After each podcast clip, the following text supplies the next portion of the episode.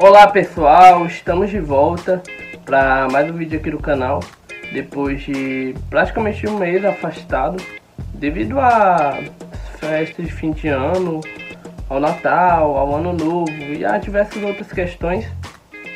Mas em 2020 estamos juntos de novo aqui no canal para produzir mais conteúdo sobre literatura, sobre leitura, escrita e comentar sobre bons livros. E esse ano eu vou continuar a trazer resenhas literárias para vocês. Continuar falando dos livros que eu leio, continuar trazendo dicas de leitura, dicas de escrita.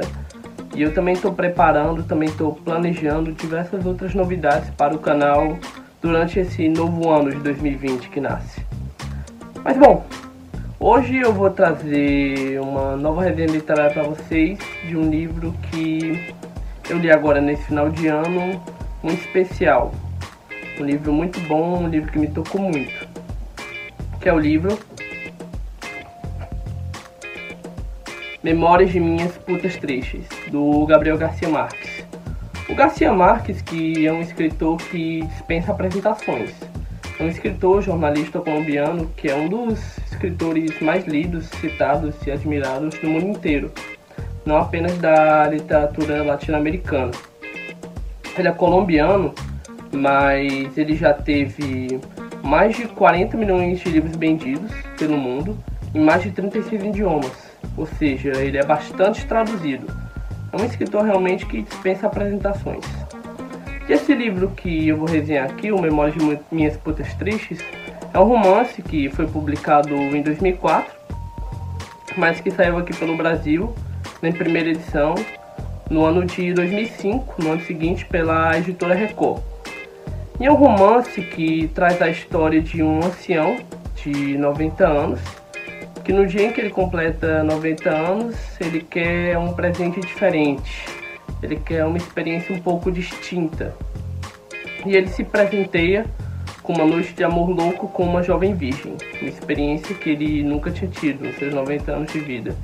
Então ele lembra de Roda Cabarcas, que é a personagem, dona de uma casa clandestina, e ele que tem um nome indefinido, nome em momento algum é citado no livro, fica totalmente indefinido, tem uma noite de amor louco, como ele desejava, com uma jovem virgem de 14 anos, chamada Galdina. Só que o livro foge um pouco do script porque ele se apaixona por ela. Ao vê-la dormindo, ao dormir com ela, ele acaba se apaixonando e ele descobre que é o amor. E é um livro interessante porque, a priori, pelo título, a priori pela história central, se pensa que é um livro obsceno, que é uma obra erótica, mas passa longe disso. É um romance de drama que gira muito mais em torno de uma reflexão sobre a velhice e também sobre o amor. A gente mergulha na história do ancião de modo que ele recorda, reflete e pensa sobre vários pontos positivos da vida dele. Ele que trabalha como jornalista de um veículo provinciano chamado El Diário de La Paz, numa cidade que aparenta ser uma cidade provinciana da Colômbia ou de algum outro país da América Latina. Ele reflete sobre os pontos positivos da vida dele, sobre tudo que ele viveu, sobre tudo que ele passou, sobre o que ele evoluiu, sobre quem ele era, quem ele foi e quem ele é atualmente. E é muito interessante porque ele tem 90 anos, mas ele tem uma capacidade de refletir sobre a vida. Ele tem uma capacidade de refletir sobre quem ele foi, sobre quem, o que ele gostaria de viver, sobre o que ele viveu, como ele fala o que você viveu ninguém rouba. E aos 90 anos ele encontra pela primeira vez, de uma maneira inusitada, o amor. Ele encontra pela primeira vez a experiência de realmente gostar, de realmente amar alguém. No caso, uma jovem de 14 anos. É um romance que pode parecer um tanto estranho pela história, mas ele é tocante. Ele lança várias reflexões sobre a velhice, sobre o que você faz na sua velhice, sobre o que você quer viver pela sua terceira, na sua terceira idade. É um livro que gira muito mais em torno do psicológico do protagonista do que mesmo do enredo, do que de onde se ambienta, do que do que acontece por fora. Acontece muito mais dentro do protagonista do que fora, do que no mundo exterior. É um livro que ele não é cansativo, embora ele seja de capítulos longos, ele é muito bem escrito, ele é de fácil compreensão E a prosa dele é bem fluida.